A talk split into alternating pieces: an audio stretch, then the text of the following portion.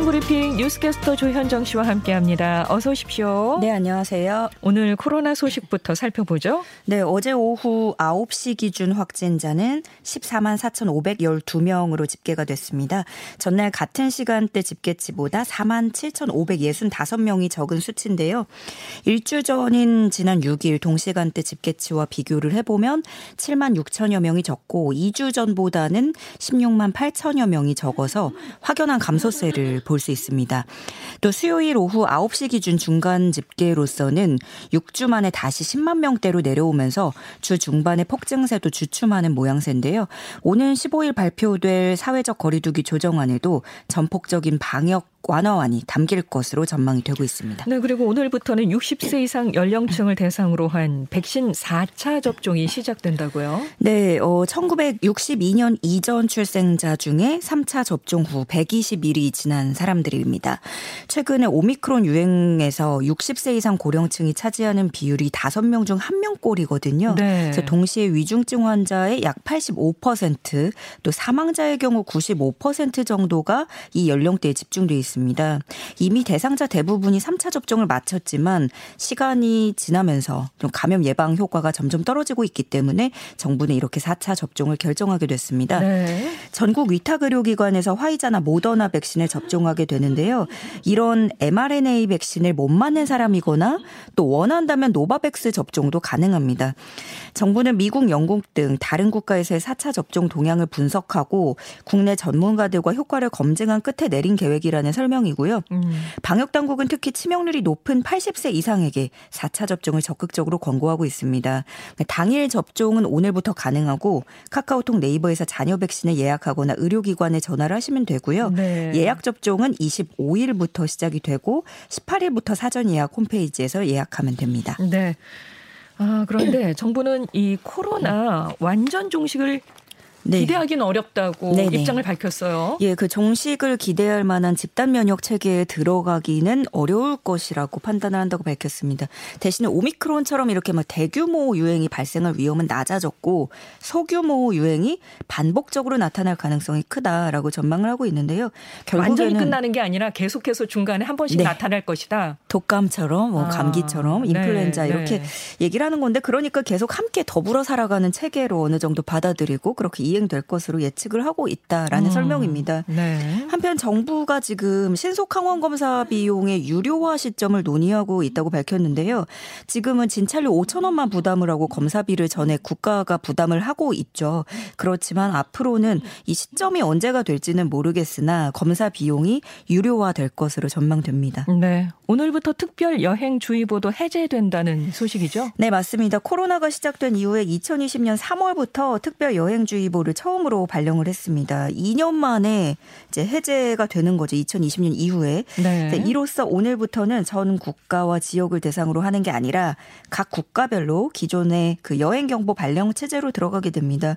그래서 싱가폴, 캐나다, 호주 등 22개국 또 괌 사이판 지역은 여행 경보 1단계고요. 영국, 독일, 프랑스 등 129개국은 2단계로 하향 조정됩니다. 네. 중국, 러시아 등 26개국은 특별 여행 주의보가 유지가 되고요. 기존에 있던 3 3단계, 4단계 국가들 어, 그 출국 권고, 여행 금지였던 발령 국가들은 계속 현 단계를 유지하게 음, 됩니다. 음, 대체로 안 된다라고 생각을 하다가 네네. 이제 뭐 특별 여행주의보 해제되니까 뭐 다 되나 보다라고 생각하실 수 있는데 아, 그건 아니라 아닙니다. 이제 각 나라별로 또 여행주의보, 뭐 여행 경보. 이 단계들이 적용이 되기 때문에 예. 본인이 갈 나라에 대해서 좀 먼저 확인을 하시는 절차가 필요하겠네요. 그렇습니다. 코로나 블루를 겪은 분들도 많으실 텐데요. 이 코로나로 인한 우울감이 아이들에게서 도 심각하게 나타난다고요? 네, 지난 2월 11일부터 18일까지 초중고등학생 34만 1,412명을 대상으로 진행한 정신건강 실태 조사 결과입니다.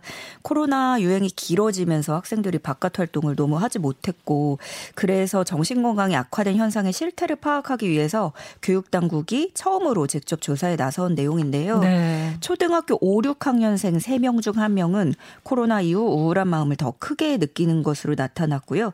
초등학교 전 학년에서 평균 27%의 학생들이 코로나 이전보다 우울해졌다고 답했습니다. 네. 코로나 이후 학업 스트레스가 늘어났는지 물어보는 문항에서는 늘어났다고 답한 것이 43% 43%였고요. 이 또한 초등학교 5, 6학년생에서 44%로 음. 가장 높게 나타났습니다. 그런데 뭐 고등학생도 43%, 중학생도 40% 이렇게 순서를 이어갔고요. 네. 친구와의 관계가 나빠졌다라는 답변에서 32%가 나왔습니다.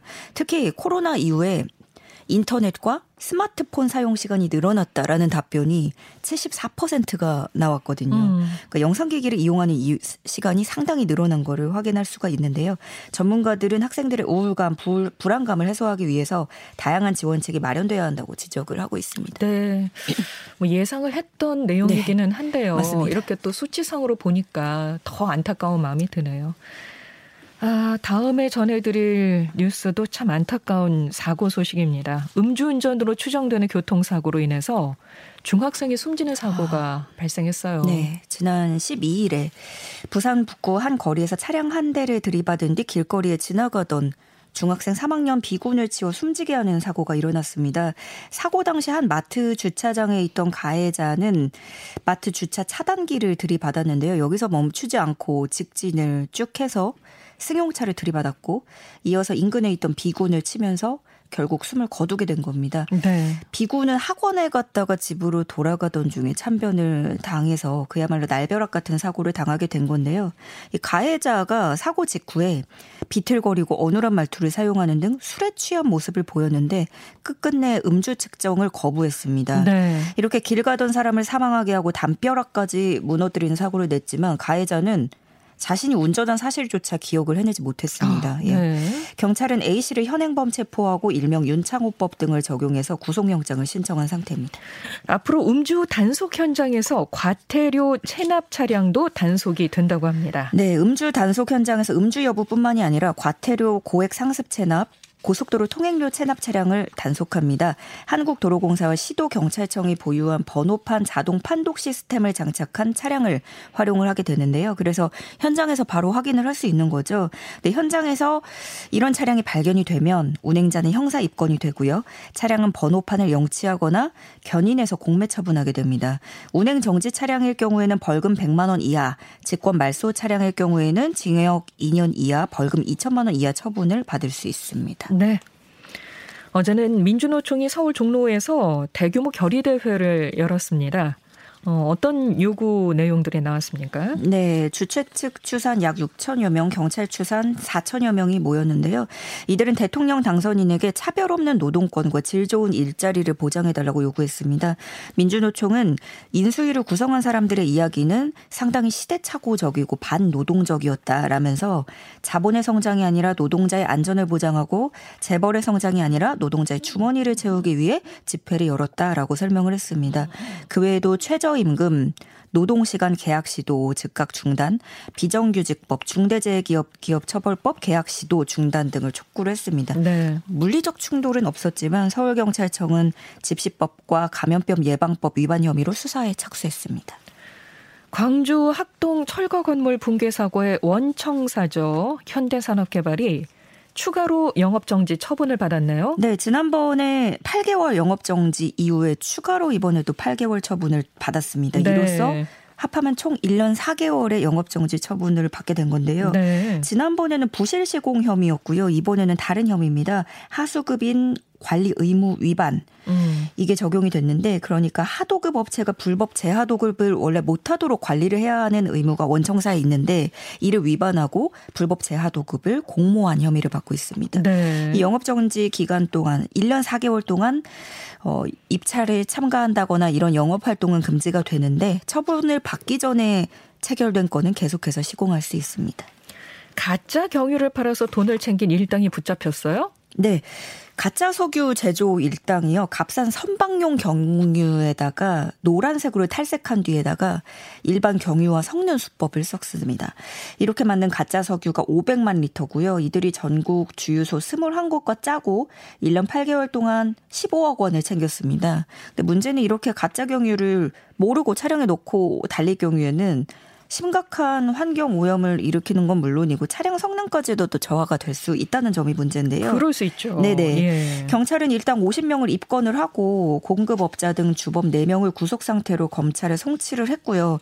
지금 또 기름값이 워낙에 높잖아요. 네. 이렇게 유가가 급등한 시기를 틈타서 가짜 석유를 만들어서 파는 업자들에 대해서 지속적인 단속을 벌입니다. 네. 은행권 가계 대출이 처음으로 4개월 연속 감소했네요. 네. 아무래도 금리 상승이 가파르죠. 맞습니다. 금리는 빠르게 오르고 또 대출 관련 규제가 이어지면서 대출을 받으려는 수요가 꺾이면서 이렇게 넉 달 연속으로 가계 대출이 감소하게 됐습니다. 한국은행이 어제 발표한 금융시장 동향에 따르면 지난 3월 은행권이 내준 가계 대출 잔액은 1,059조 원으로 전월보다 1조 원 줄어들었습니다. 네. 은행권 가계 대출이 이렇게 넉 달 연속 줄어든 건 2004년 관련 통계가 작성된 이후에 처음 있는 일인데요. 신용대출을 포함한 기차, 기타 대출이 한 달 새 3조 1천억 원이나 줄어들면서 전체 가계대출 감소를 주도했습니다. 네. 실제로 일부 시중은행 대출 금리가 6%대를 돌파를 했기 때문에 아유, 네. 예, 뭐 대출을 해서 집을 사려고 하기에는 금리 부담이 커질 수밖에 없는데요. 다만 전세 자금을 포함한 주담대는 소폭 확대됐습니다. 주택 매매 거래가 꺾인 상황에서도 이 전세에 관련한 자금 수요가 지속된 영향이라는 게 한국은행의 설명이고요. 음흠.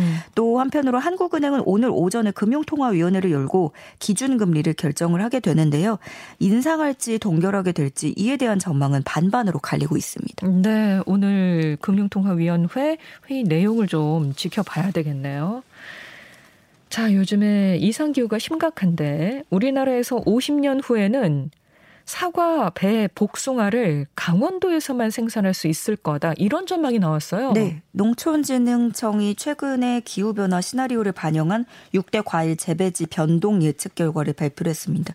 10년 단위로 예측을 해봤더니 사과는 거의 이제 줄어들 것 같아요. 사과 재배의 배는 지속적으로 감소를 했고, 배, 복숭아, 포도도 줄어들었고, 다만 더 더운 나라에서 생산하는 감귤은 계속 증가하는 것으로 나타났습니다. 네네. 네. 그러니까 결과적으로 사과, 배, 복숭아 얘네들은 2070년대에 가면은 강원도 일부 지역에서만 재배 가능할 것으로 예상이 되는 그림이 나온 건데요. 네. 지금 뭐 꿀벌도 사라지고 있다고 하고. 그러니까요. 네네. 지구 온난화 이상 기후가 심각한데 어떻게 될지 좀 걱정이 됩니다.